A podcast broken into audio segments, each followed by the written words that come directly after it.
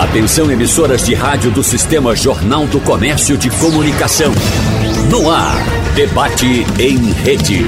Participe!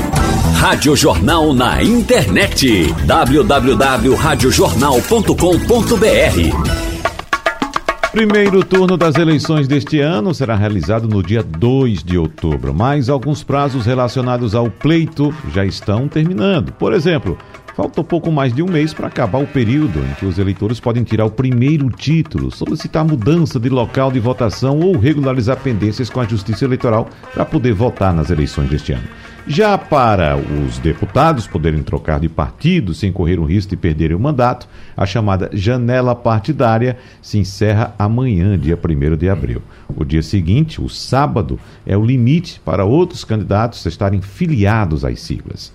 Então, no debate de hoje, vamos conversar com os nossos convidados sobre as movimentações, os preparativos e principalmente essas datas colocadas pela Justiça Eleitoral como sendo importantes não só para os políticos candidatos, mas também para você, eleitor. Esse é o encontro, talvez o primeiro deste ano, mas não será o último. Teremos outros encontros dessa natureza, seja em forma de debate, seja em forma de entrevistas, porque precisamos, evidentemente, esclarecer, como sempre fazemos, os eleitores nesse período eleitoral. Por isso, nós agradecemos aqui a presença em nosso debate do jornalista Jamildo Melo, que vem trazendo suas dúvidas e muitas colocações importantes em relação, principalmente, à movimentação de candidatos. Né, Jamildo? Seja bem-vindo. Bom dia. Muito bom dia, bom dia, ouvintes, bom dia, Wagner. Acho que mais dúvidas do que colocação importante.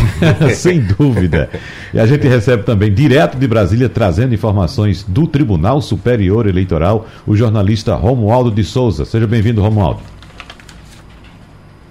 Wagner, muito bom dia para você, bom dia ao nosso ouvinte, bom dia Orson e Jamil de Mello. A expectativa é a seguinte: esses prazos todos têm de ser cumpridos à risca, mas a questão toda é o corre-corre dos gabinetes dos partidos políticos. Vamos detalhar isso daqui a pouco, Romualdo de Souza, mas vamos abraçar também o diretor-geral do Tribunal Regional Eleitoral de Pernambuco, Orson Lemos que é muito bom sempre recebê-lo aqui, diretor, em nossa programação, em nossas entrevistas, nossos debates. O chato é que a gente só se encontra de dois em dois anos. A gente podia ter um mecanismo aí, né, para se encontrar outras vezes. Seja bem-vindo, muito obrigado. Muito obrigado, é um prazer para mim estar aqui nessa mesa com Romualdo, com Jamildo e e tá num grande rádio jornal aí, pessoas de manhã já me ligaram falando da chamada uhum que gostaram da chamada, do nome do pessoal. Nós nos encontramos dois, dois anos porque o pessoal se esquece que o eleitoral trabalhando no eleitoral, caçando o pessoal, é. trazendo multa, se esquece que o cartório está aberto para atender. Aí quando chega agora, por que em cima da hora? Uhum. Vocês só agora que avisam, então é porque o pessoal se esquece de mim. E peço desculpa porque eu estou num saguão do hotel ainda, porque eu cheguei agora às, às nove da manhã aqui em Brasília estou aqui junto com o Romualdo. Uhum. O ministro Fachin convidou para uma reunião amanhã de manhã e eu cheguei agora para não perder a hora do voo da manhã, porque 9 horas tem que estar já no TSE amanhã. E diante disso, não estou no saguão do hotel porque não tinha apartamento ainda liberado aqui. E Brasília está lotado. Uhum. É.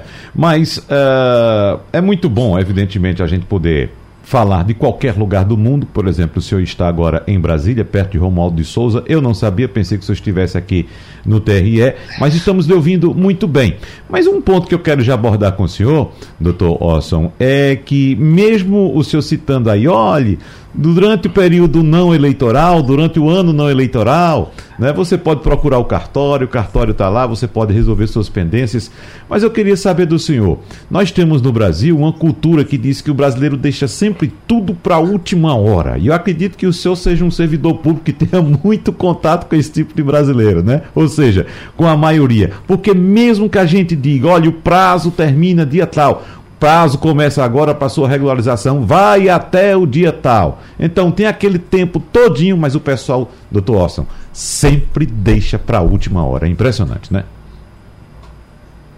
Sempre deixa. E o detalhe, nós não conversamos tanto nos anos anteriores, mas tivemos entrevista em 2021, hum. Jornal do Comércio e outras emissoras, e todos divulgaram já os prazos que podiam já estava aberto. Porque a gente, o cadastro está aberto, a gente avisa, mas o prazo, ah, é 4 de maio, é para o ano. Dá tempo. Quando a gente avisa em janeiro, ah, ainda é maio, tá longe. Quando a gente avisa no carnaval, ah, é depois de Semana Santa. Então, o brasileiro acha em que nós temos condições, primeiro, no cartório, de receber todos, e dessa vez nós temos a internet, que nós nunca sabemos como ela vai suportar no último dia a demanda. É igual a receita, às vezes fica lenta, não vai conseguir. Então, nós estamos agora com a ferramenta inovadora da internet para fazer a inscrição, porém, nós sabemos que no dia pode ocorrer vários problemas de queda de energia, links e a congestionamento de rede. Mas estamos aqui para tirar todas as dúvidas e como o pessoal se antecipar. E quem se antecipa vai conseguir estar mais tranquilo e com voto garantido para 2022. Bom, deixa eu trazer logo o Romualdo de Souza, que está perto do senhor aí. Uh, ele deve ter já alguma colocação para fazer, porque, Romualdo, a gente fica acompanhando, evidentemente, suas informações que vêm direto do TSE, mas doutor Écio já tem uma, uma, uma reunião hoje à tarde importante aí em Brasília. Pois não, Romualdo? Pois é, uma questão toda, Orson, por gentileza. É, qual é a pauta dessa reunião de hoje? Eu sei que o ministro Luiz Edson Fachin está incomodado, e aí pode até ser que seja uma incomodação que ele passa vez ou outra, mas que não é um incômodo da justiça eleitoral em geral. Ele está incomodado com a questão de que os partidos políticos precisam nomear, indicar pessoas que vão acompanhar todo o processo da urna eletrônica. Como é que está esse encontro da justiça eleitoral com os partidos políticos? Porque no final das contas, vamos pegar o PL, que é o partido do presidente Jair Bolsonaro, e o PT, o partido do ex-presidente Lula, já indicaram nomes, delegados. Mas e os demais partidos? O senhor tem acompanhado esse processo? Sim, Romualdo, é o seguinte: nós temos um calendário eleitoral. E nesse calendário eleitoral nós temos os prazos e a depender por assunto.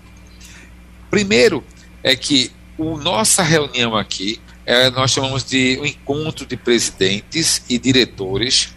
É, semana passada ele fez na sexta-feira com os presidentes e diretores do sul e sudeste do país. Ele prefere grupos menores para falar cara a cara.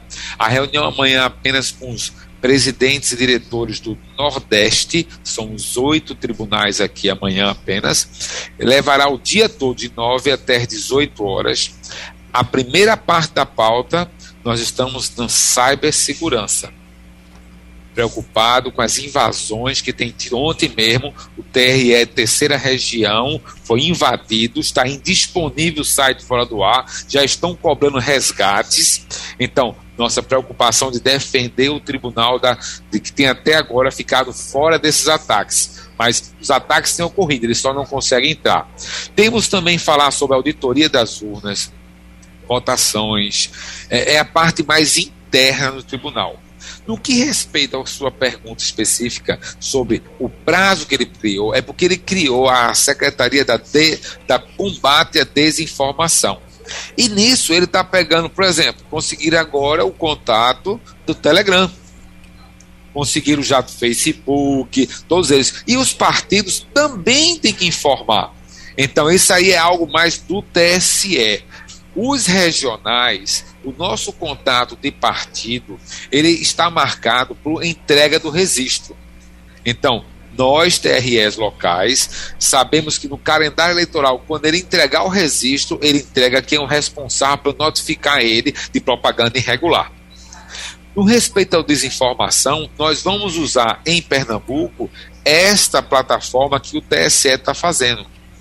Nós já começamos em Pernambuco, apesar de não termos ainda anunciado nosso combate à desinformação, mas aguardem que Pernambuco vai apresentar algo inovador em Pernambuco, em parceria com o TSE e outros entes também, em que vai é, apresentar uma nova forma de nós combatermos também a desinformação. Não posso falar mais que isso, porque meu presidente vai querer anunciar isso após as reuniões do TSE, mas nós não estamos parados. Mas nós vamos usar a mesma plataforma, pegar os membros que já estão no TSE, trazer para o nosso grupo de combate à desinformação, que iremos anunciar como vai trabalhar e assim nós vamos poder fazer também a mesma coisa. Mas o presidente está hoje preocupado, Faquinha, com a formação da Secretaria da Desinformação e os entes que, que ele vai notificar qualquer procedimento irregular. E esse é um ponto importante, Jamildo Melo, que a gente vai abordar com o Dr. Orson aqui no nosso debate, a questão uh, da internet, né? Porque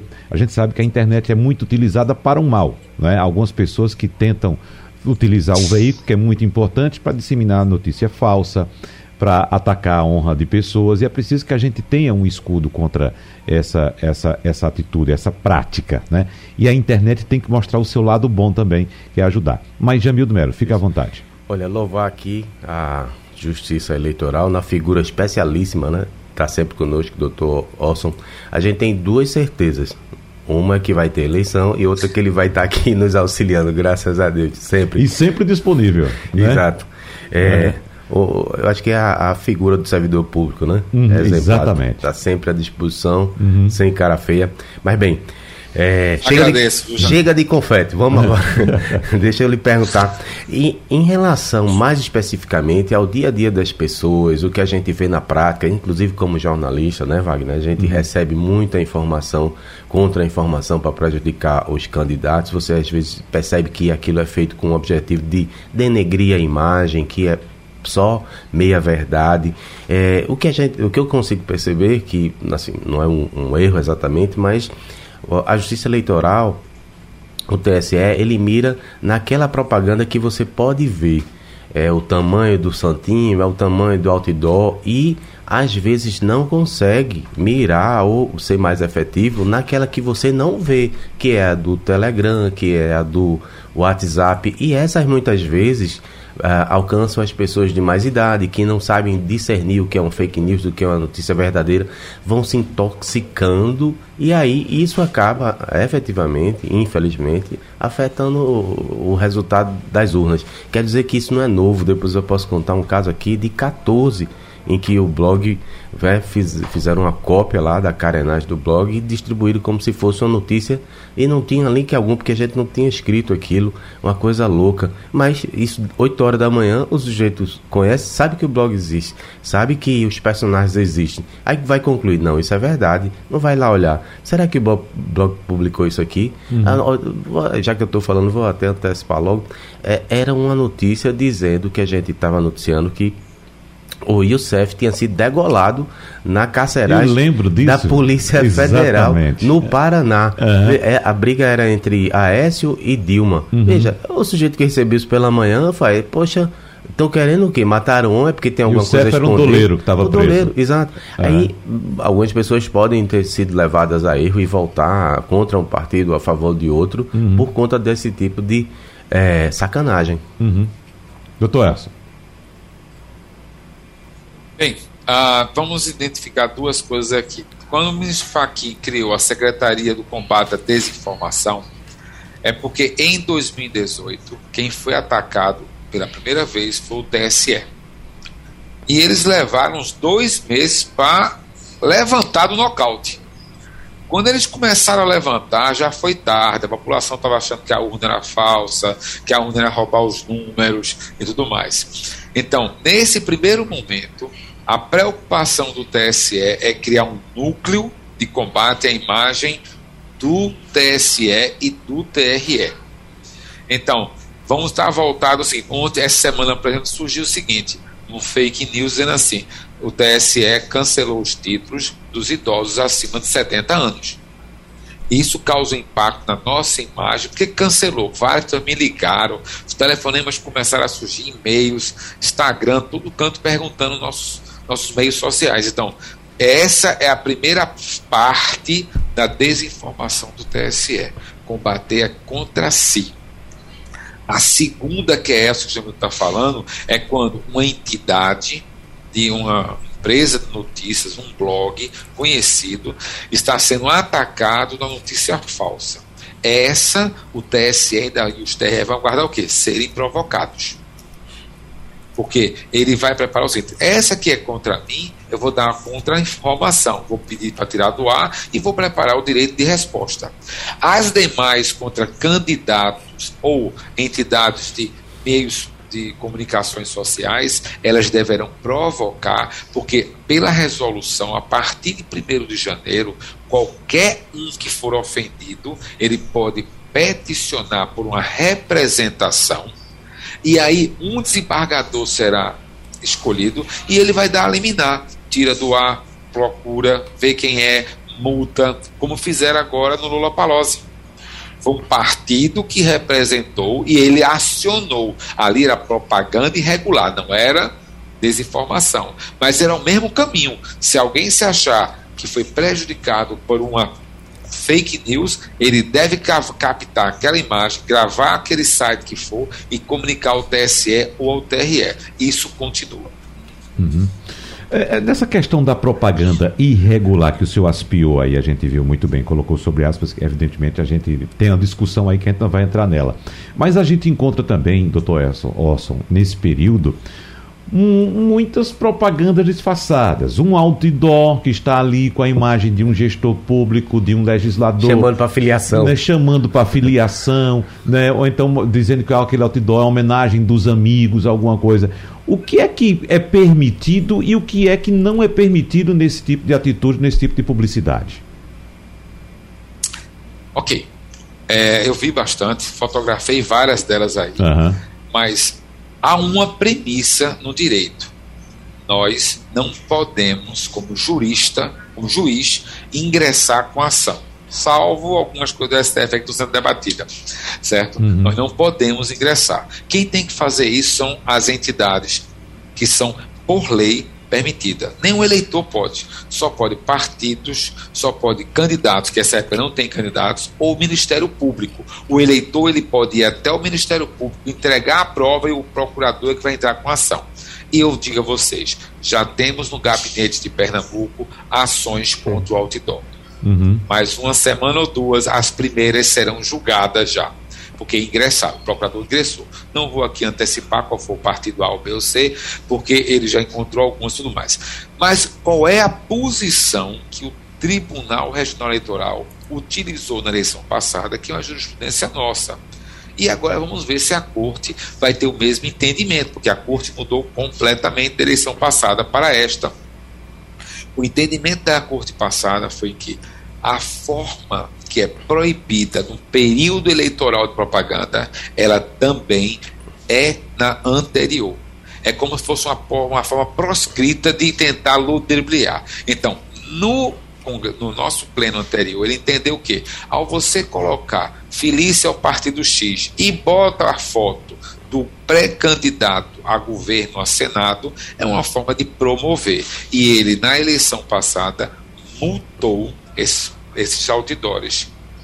E muitos foram multados. Então já começaram a chegar as primeiras representações e mais dia mais tarde o pleno de Pernambuco vai julgar e vai poder, se ele acompanhar a jurisprudência, vão ser multados. Não. Se mudar, vamos aguardar qual vai ser a nova posição. Mas eu acredito que está no caminho de manter, como foi mantido algumas cassações já de candidatos a prefeitos, porque eles entenderam, a mesma corte que mudou, em que aquelas premissas levantadas nas eleições, elas foram mantidas por essa nova corte. Só mais uma dúvida, doutor Orson, antes de passar para o Romualdo, que eu sei que ele está ansioso para perguntar ao senhor, mas nesse mesmo caminho, só pegando seu gancho, a gente, eu citei aqui uh, peças de publicidade, seja em outdoor, seja em televisão, por exemplo, de uma figura política que a gente sabe que pretende ser candidato, ou já é candidato à reeleição. É um pré-candidato, na verdade. Mas quando essa figura se confunde, por exemplo, com o presidente do partido. Ele, vamos supor, é um, um, um, governador que está no cargo, vai, a gente sabe que ele pretende concorrer à reeleição, é só um exemplo que eu estou dando, né? Mas ele vai para a televisão apresentar algumas benfeitorias e diz: filice ao meu partido, ao nosso partido. Aí ele está se confundindo, não só o gestor, mas também o presidente do partido. Ele é o, o, um dirigente partidário. Como trabalhar essa questão, doutor Orson? Bem, é, a Pleno é que vai decidir. Uhum. Mas no passado ele decidiu exatamente assim. Ele não é pré-candidato, então vai ser votado. Uhum. Porque ele podia muito bem ter botado uns 20 pessoas botado a reunião partidária, botado o símbolo do partido em evidência, mas se ele preferiu botar a fotografia dele e ele é um pré-candidato, conhecido. Alguns estão até renunciaram. Ontem teve renúncia já. Cumprindo que quem está renunciando é porque vai ser candidato. E a uhum. figura do pré-candidato na eleição passada já passou a existir no texto legal, que nunca existia a palavra pré-candidato. E desde 2018 passou a ter pré-candidato. Inclusive, eles agora podem até é, impulsionar antes da época eleitoral. O partido pode impulsionar campanhas, mas o que ele não pode fazer é em evidência apenas aquela pessoa que vai ser candidata. Então, o que vai ser analisar é por que só colocar a fotografia do presidente, que por sinal é o pré-candidato a tal cargo? Uhum. Porque ele não botou outras fotografias do secretário, ou botou de reuniões, de eventos, shows. Então, isso vai caber ao nosso TRE. Mas eu lembro que no passado eles mostraram que é uma forma proscrita, que é proibida e não deve ser praticada. Romualdo de Souza, para a gente fechar esse bloco. Agora, Orson Lemos, por gentileza, o senhor que conhece muito bem os bastidores da justiça eleitoral, nós temos hoje o presidente Faquim, que não vai comandar o processo eleitoral. O processo eleitoral vai ser comandado pelo ministro Alexandre de Moraes. Vou usar uma linguagem popular, linha dura jurista, é, juiz linha dura. Como é que o senhor entende que vai ser a convivência de Alexandre de Moraes na interpretação da lei? Porque a lei não vai ser modificada, mas o juiz que está à frente, o que estará à frente do TSE é um tanto quanto diferenciado do que é hoje Faquim.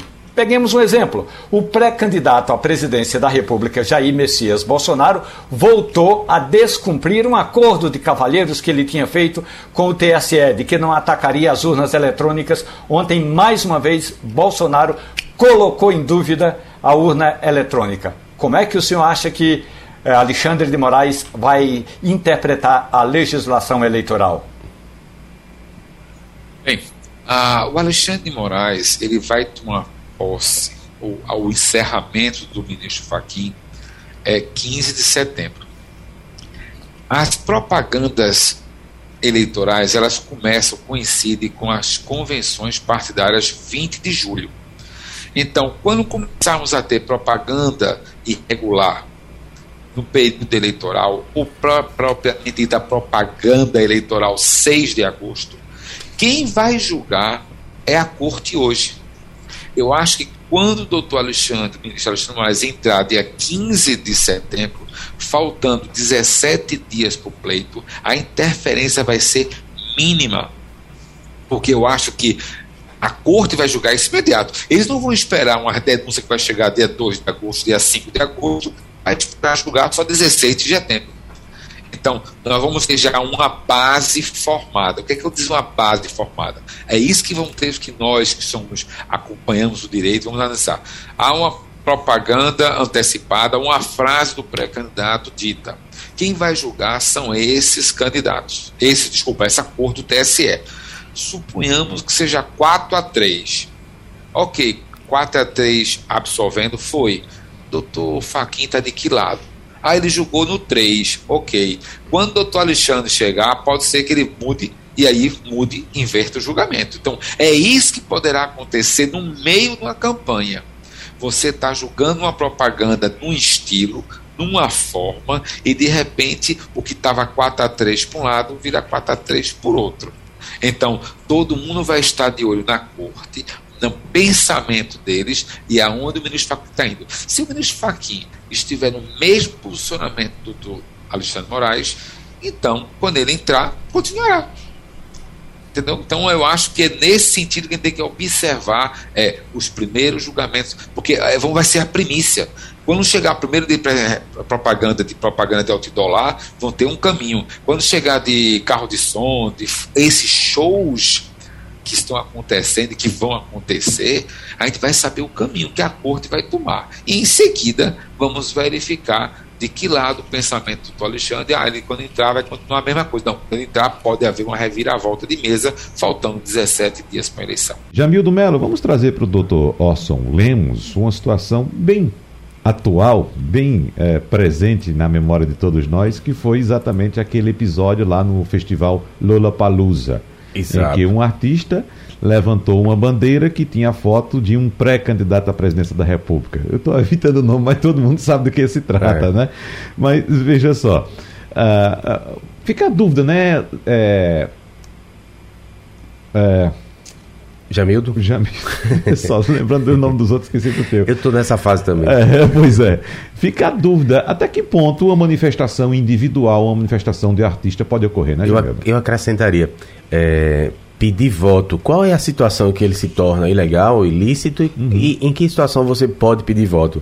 E emendando ainda, os artistas, diferente da eleição passada, eles poderão participar, não poderão participar, ou a situação deles é completamente diferente porque lidam com massas, com multidões, aí podem causar mobilização, então tem que ficar calado mesmo. Bem, é, showmício continua proibido proibido, não mudou. O que houve foi uma consulta após a eleição de 2020 de alguns artistas querendo participar. E a posição julgada pela Corte do Pleno do Tribunal Superior Eleitoral foi no sentido de que continua proibido o showmício. Porém, ele abriu a exceção de que naqueles eventos que são os marcados almoços, jantares de arrecadação de fundos para a campanha, o candidato poderá convidar artista para cantar, porque entendeu o TSE em que aquele evento ele é fechado e quem vai lá já é para dar dinheiro, já é para votar naquela pessoa. Então eles não estariam induzindo ao público que é menor. Não foi o que aconteceu no Lula Palusa. Não foi o que aconteceu. A questão é que as redes sociais entraram fortes. Não pode, a pessoa tem liberdade de expressão. Teve artista dizendo assim: quem manda em mim sou eu.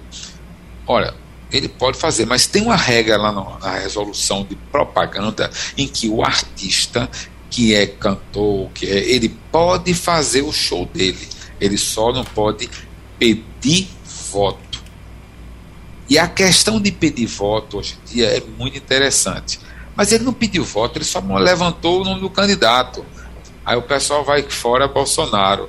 Então, o contexto terá que ser julgado para que o TSE se manifeste, se o simples silêncio. Eu me lembro que uma eleitora, há muitos anos atrás, foi no TRE, perguntar se ela seria impedida de votar com todo o adereço de um candidato e era faixa na cabeça, se você pode votar com número, com bandeira colar no seu corpo, camisa, você só não pode se manifestar, porque a lei fala pacífica e silenciosamente. Aí quando foi de meio-dia eu vi lá na televisão sendo presa.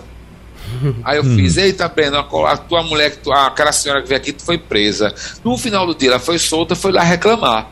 E aí eu falei, a senhora fez o que para ser presa? Não, eu fiquei nas esquinas só fazendo assim. Só gesticulando. O juiz passou uhum. e entendeu que eu estou pedindo um voto, uhum. mostrando o número do meu candidato na camisa. Então é tão subjetivo que eu tenho que esperar o TSE julgar. Então, o fato existiu. Eu acho que um fato muito mais grave e que a imprensa falou e ninguém nem levantou porque foi um candidato de expressão é que hoje as carteiras da nossa Universidade Federal de Pernambuco estão sendo emitidas com a seguinte frase: para um Brasil melhor fora Bolsonaro. O estudante paga pela carteira, ela é subsidiada pelo dinheiro público também, e vem a carteirinha do estudante escrito para o melhor Brasil fora Bolsonaro. É uma propaganda negativa clara. Então, o Brasil está caminhando para um rumo aonde o TSE terá muito o que fazer e as interpretações vão levantar A ou B contra, mas o que eu acho que o TSE vai manter aqui, pessoal, a propaganda é nesse período.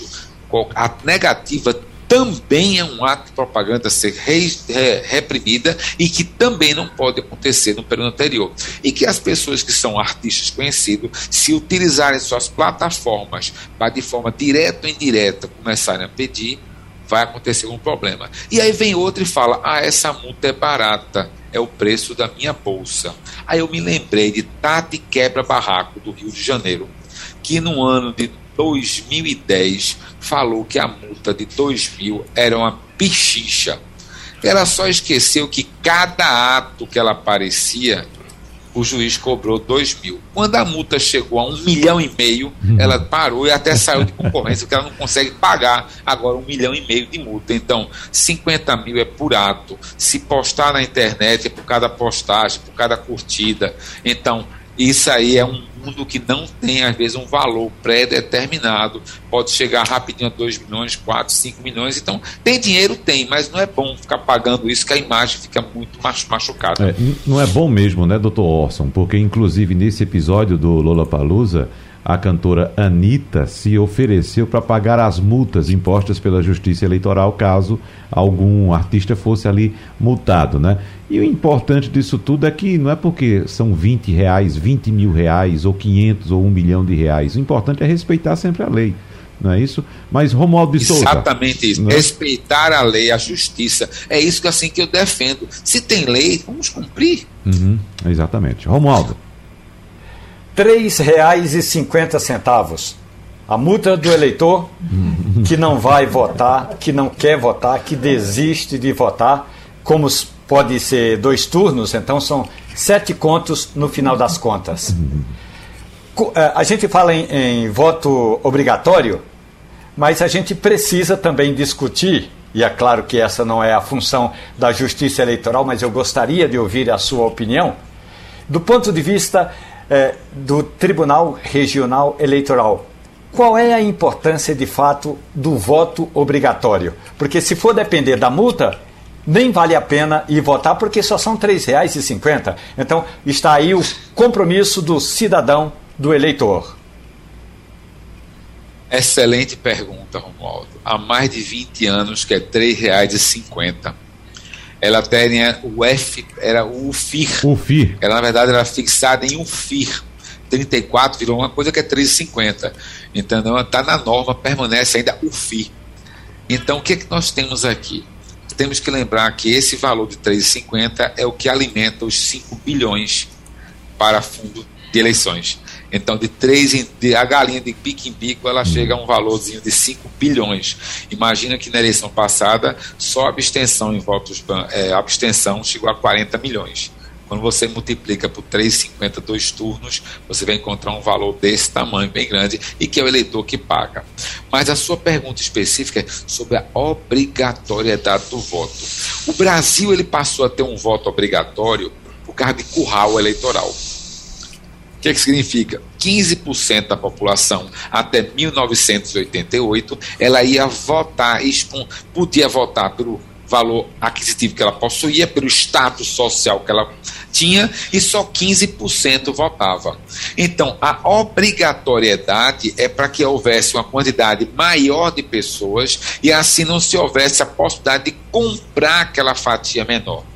Hoje, os estudos demonstram que se fosse tirado a obrigatoriedade, 25% compareceria. É uma fatia que é possível você direcionar o valor e você assim teria uma escolha democrática. Eu gosto de contar a história daqui perto do nosso conhecido do Renildo Calheiros. Não, ex-prefeito de Olinda, Renildo Calheiros não. É. Renan, Renan, não, Renan? não, é Renildo, é Renildo, prefeito. É Renildo, Renildo, Renildo. Ele morava em Maceió, veio, se candidatou, se elegeu, ganhou. E ninguém percebeu, ele ganhou com 109 mil votos. Perfeito, ninguém olhou que teve 115 mil votos que não foram. A abstenção foi maior que a votação do prefeito. Então, isso é que verifica que 115 mil não foram votar, foi abstenção, e ele com 109 mil foi eleito, com 52% dos votos válidos. Mas, na verdade, representava 30% da população da cidade. 70% votou ou no outro, ou sequer foi votar. Então, a representatividade, às vezes, não está sendo aquela 50%. E é isso que eu digo: se o pessoal não for votar, a sua representação do aquele candidato que ganhar vai ser em torno de 30% a 40%. Basta você olhar na eleição passada, com 146 milhões de brasileiros e 45 milhões não foram votar. Então, Jair Bolsonaro também ganhou e não tem a maioria da população. E assim foi com Fernando Henrique, com Lula, com Dilma.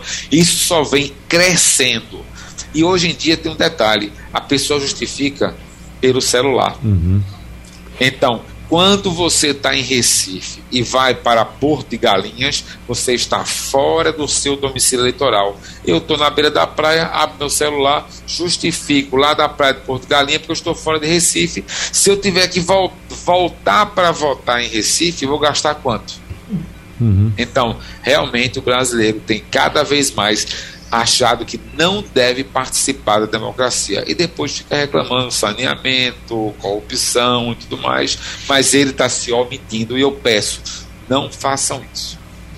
Jamildo Melo. Doutor Orson, é, nesse, nesse período é que se fala em ficha limpa, ficha suja, para poder ser candidato, os adversários tentam dizer que o outro é ficha suja e por aí vai. Houve alguma alteração, alguma flexibilização ou permanece o mesmo quadro, qual o prazo para poder alguém ser detonado pelos adversários usando essa a lei?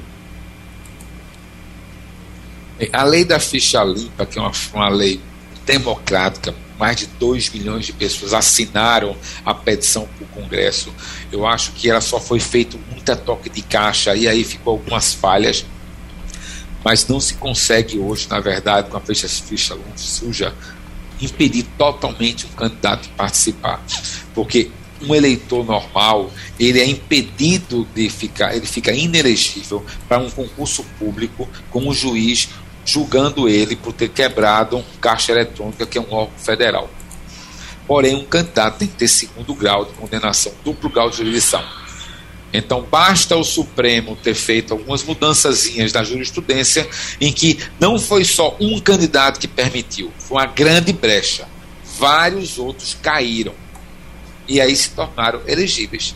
Então, isso foi a maior perda para a ficha limpa. Quanto... Candidatos que estavam sendo julgados no segundo grau por um pequeno julgamento, jurisprudência, muitos outros foram anulados também, usando a mesma abstenção. O julgamento não anda mais e assim, do dia para a noite, vários candidatos ficaram ficha limpa. Então, completando, quando é que sai aquela listona de vocês com o pessoal que, é, que pode, que não pode, que é ficha suja, ou vai ter que ser alterada no caso, né?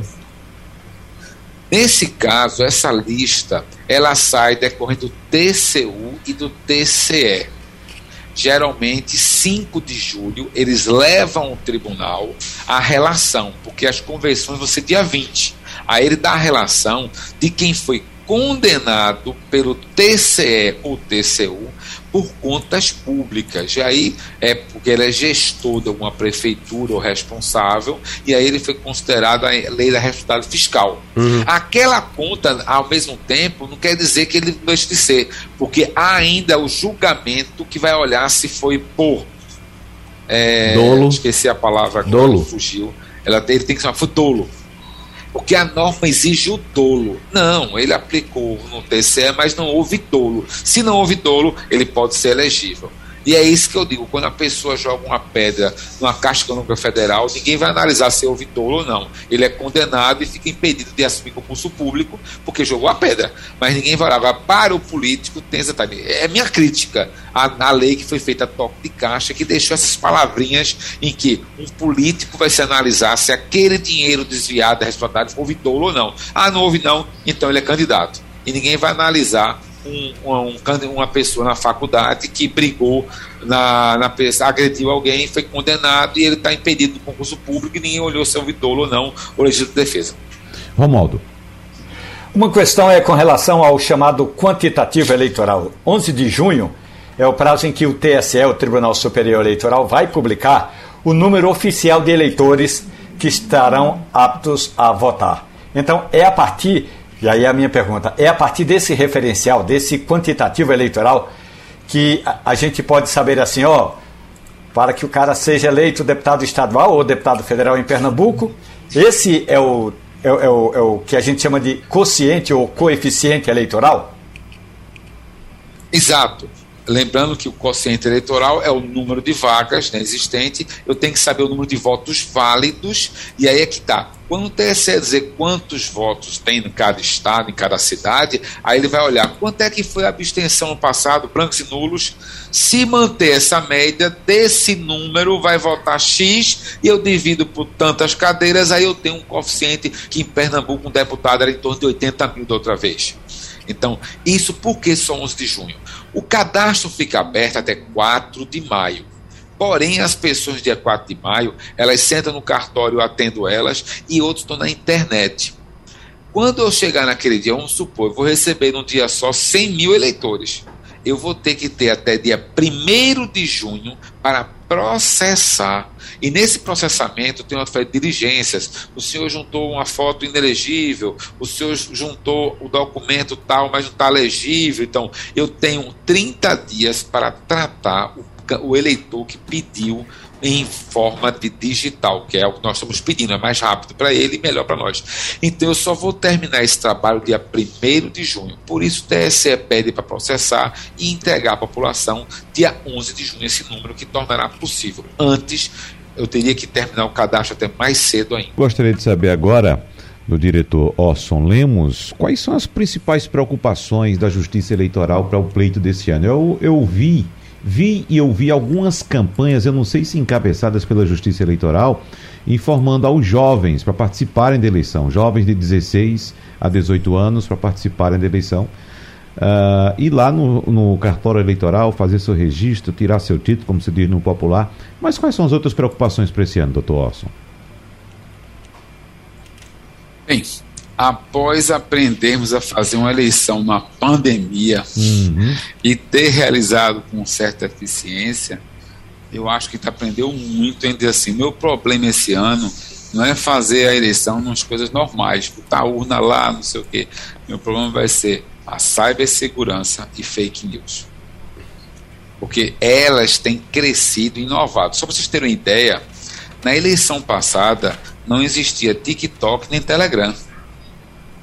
Então, a cada eleição que vem, surge mais uma, uma plataforma social que a gente desconhece a forma delas trabalharem e que elas vêm com isso. Então, é mais campo para fake news, é mais campo para a gente ter que olhar. E aí eu tenho que criar mais robôs com mais logaritmos e que a gente vive. Então, então minha grande problema é esse. Porém, o que acontece é que quando chegam perto de fechar o cadastro, a gente olha os números. E o TSE viu que o número de jovens é o menor dos últimos 10 anos.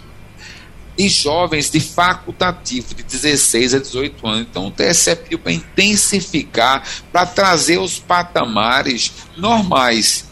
Então, ele calculou que no Brasil nós temos algo em torno de 800 mil jovens de 15 a 16 a 18 anos que não se inscreveram e que eram para estar escrito. E diante disso, a gente foi lá Pernambuco, que tinha que ter algo em torno de 50 mil jovens inscritos para poderem, poder estar no mesmo patamar das eleições anteriores. Nisso, nós começamos a campanha para podermos, assim, alavancar esse número e podermos, assim, chegar próximo às eleições passadas. E estamos conseguindo, com as campanhas, um número bom. Só do dia 14 de março ao dia 18, em Pernambuco foram 5 mil jovens inscritos. Então, nós acreditamos que se continuar nesse ritmo, nós chegaremos a 25 a 30 mil. Porém, como estamos intensificando a campanha, eu acredito ainda nos 50 mil inscritos. Em relação à internet, doutor Orson, evidentemente que a gente fala a respeito dos cuidados que todos devemos ter com as informações que são veiculadas, mas a internet serve para o bem. E o senhor trouxe informação aí interessante que as pessoas podem fazer a justificativa da ausência na eleição através do smartphone, sentadinho lá na sua cadeirinha na praia em Porto de Galinhas, né?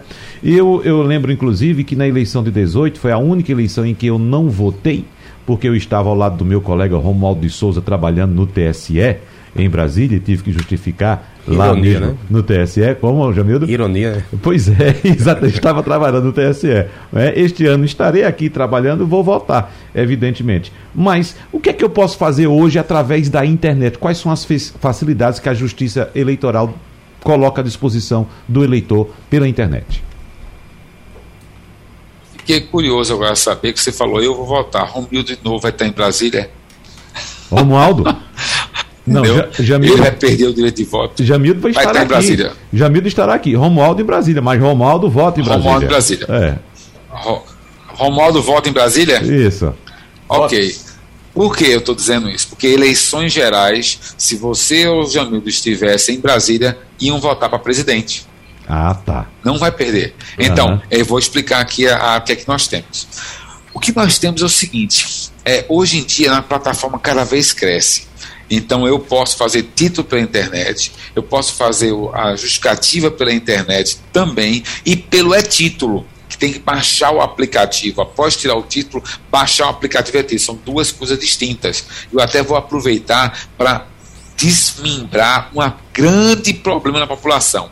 Ele vai tirar o título, tira o título pela internet, está suspenso pelo Tribunal Superior Eleitoral a biometria. Então eu não estou coletando a fotografia dele, coletando as digitais do dedos, nem na internet e nem presencial no cartório. Aí ele, quando recebe o título pela internet, o que, é que ele faz? vai para o e-título. Quando ele baixa o e-título, eu já pedi até o TSE para tirar essa informação, aí ele baixa, quando o e-título vem, no meu caso, onde vocês têm biometria, aparece a foto. Quem faz agora aparece não possui foto, falta biometria. Aí ele pensa o quê? Eita, tem que ir no cartório. Aí está agendando para ir no cartório. Quando chega no cartório, tomando lugar de alguém, descobre que lá também não tem biometria. Então, para desmistificar aqui que aquele, a audiência é muito grande. Biometria não está sendo tirada nem pela internet, nem pelo cartório. Biometria não será essencial para votar quem não tem porque aquele que tem um computador vai pedir, quem não tem vai ser ARG, tem que levar, e assim vai ser híbrida a votação. Desta forma, estou desmistificando isso. Lembramos que lá para julho vai abrir uma outra janela. Você que é eleitor, que vai estar fora do seu local de votação, no dia da eleição, você diga agora, até o dia 18 de agosto, salvo engano, o dia onde você vai estar. Aí você vai pela internet dizer: Eu sou eleitor de Recife, vou estar em Brasília no dia 2 de outubro. Aí ele vai abrir o ícone vai dizer: vai mostrar uns 5, 6 pontos em Brasília, você vai dizer: Eu quero esse e eu vou botar seu título naquela sessão eleitoral de Brasília para votar para presidente. Não podemos colocar ainda para deputado, porque imagina eu ter que preparar meio mundo de brasileiro, ele vai votar naquela urna ia ter eleitores de Roraima, Rondônia, Piauí, Pernambuco, Rio Grande do Norte, cada um com seus mil candidatos a federais, estaduais, estado, é, federais, estaduais, deputados, além de senadores e governadores. É uma coisa tão grande que não é possível ainda. Então, como o presidente é igual no Brasil, eu é, posso botar seus 10 candidatos lá naquela urna. Então, nós já poderemos fazer isso e pela primeira vez uhum. faremos também para servidores, também para policiais, para juízes, promotores que estão trabalhando fora do seu local, eles vão poder votar também para presidente. Então, sempre estamos evoluindo para garantir o voto do eleitor mesmo que ele esteja fora do seu local de votação. Mas ele precisa ir. Ainda vai abrir uma brecha daquele assim: quebrei uma perna. Eu, uhum. eu sou de Recife, mas eu voto há anos na rua da minha mãe, eu, uhum. em Olinda. Então, e agora? Quebrei a perna, vou estar impedido você também vai ter uma brecha para quem vai estar com de, é, deficiência de loca, locação. Ele vai dizer: Estou precisando votar por deficiência e no, num local mais perto da minha casa. Vamos abrir para ajudar também essa pessoa. Olha, o que o TRE puder fazer as pessoas vão poder votar nessa eleição, porque nós estamos abrindo várias novas portas. E eu estou anunciando isso aqui em primeira mão. Estou anunciando agora só fechar o cadastro. Uhum. Já estou dizendo outras datas e outras grandes novidades que vão existir mais em julho e agosto. Já vamos entrar em contato com sua assessoria para marcar outra entrevista, que já vimos que temos muita novidade pela frente. Mas o tempo é muito Fechou curto. o cadastro, o que fazer? Vai ser outra entrevista, que eu vou ter outras informações a dar. Quem não tirou título, o que fazer, quem tirou e vai precisar mudar, como resolver. Até preso também vai poder te voltar uhum. na sua cadeia ou em outro canto. Então nós estamos cheios de novidades. Muito bem. Jamil, bem rapidinho. Uma última uhum. curiosidade, Orson, é, em respeito, em relação aos cabos eleitorais aqui, está havendo uma guerra dos partidos é, pela imagem, né? Do caso de Danilo e Marília, quem pode, quem não pode usar Lula. E hoje está sendo lançado uma frente pela imagem de Bolsonaro. Ah, o PP e o PL. Só que o partido presidente é o PL. O, o PP cria essa situação é para poder dizer, eu também sou é, é, ligado ao presidente, isso aí vai descambar no, com certeza, porque sempre tem, não, não pode usar, pode usar, é, esse é meu, aquele é teu. Como é, o que é que a lei diz em relação a essa diferenciação, em relação à imagem presidencial ou, ou de um governador, de uma figura é, já passada, como Miguel Arraes, por exemplo? Rapidinho, por favor, doutor Orson. Eleição de 2018, a briga era pela imagem de Eduardo. Isso. Se eu era posse pessoal do PSB e Tom em Olinda querendo usar em outro partido. Então, vamos repetir de novo. Rapidinho é o seguinte: na eleição passada tinha uma proibição de termos a. Como é que chama assim? Aquela grupo que juntava, agora fugiu a palavra. A coligações. A 2020. Então ela proibiu, só podia ficar a imagem quem estava no partido. Agora foi permitido, não é coligação, mas ele deu outro nome. Então o TSE vai ter que apreciar. Realmente, só quem pode ter imagem é quem está naquele grupo, que é a. O rapaz fugiu a palavra também agora, se puder me ajudar aí, Romualdo. Que foi permitido fazer. Não é coligação, mas é a. Federação. Federação. Federação. Federação. Então só pode usar a imagem quem estiver com a federação em Brasília. Isso é matéria de julgamento. Romualdo. Que a princípio da norma só pode quem está na, na federação. Romualdo, bem rapidinho, por favor. Tem um ouvinte nosso que está agora em Abreu e Lima e pergunta: o eleitor que não se vacinou contra a Covid-19 uhum. vai poder votar? O ministro já derrubou isso aí. Não será matéria de. nem é pensado pelo TSE todos poderão votar, independente de ter, eh, ter a, o cartão de vacinação ou não. Teria que estar na Constituição essa proibição. A Constituição só quer documento de identificação. Doutor Orson, cuide de sua voz, que o senhor vai ter muito trabalho pela frente aqui com a gente, para trabalhar é, conosco aqui. Durma um Tomando água aqui o tempo todo, porque é, é, fundamental. E durma mais, essa falta de memória aí, temporária, é, é, sono vencido. Lembrando... Eu, eu tava duas horas da manhã no aeroporto hoje, estou até agora de pé. Lembrando que as eleições serão comandadas esse ano no TRE Pernambuco pelo desembargador André Guimarães e pelo vice Adalberto Melo, não é isso, doutor Orson? Quase isso. Nós é. temos uma diferença, depois eu explico. Tá, tá bom. Mas o doutor André vai estar presidindo. Ótimo, tá certo. Então tá bom. Muito obrigado então a presença aqui do diretor geral do Tribunal Regional Eleitoral do Pernambuco, Orson Lemos. Agradeço também aos meus colegas Jamildo Melo e Romualdo de Souza. Teremos muitos encontros pela frente. Obrigado, abraços, bom trabalho para o senhor aí, doutor Orson em Brasília e até a próxima. Sugestão ou comentário sobre o programa que você acaba de ouvir, envie para o nosso WhatsApp 99147 8520.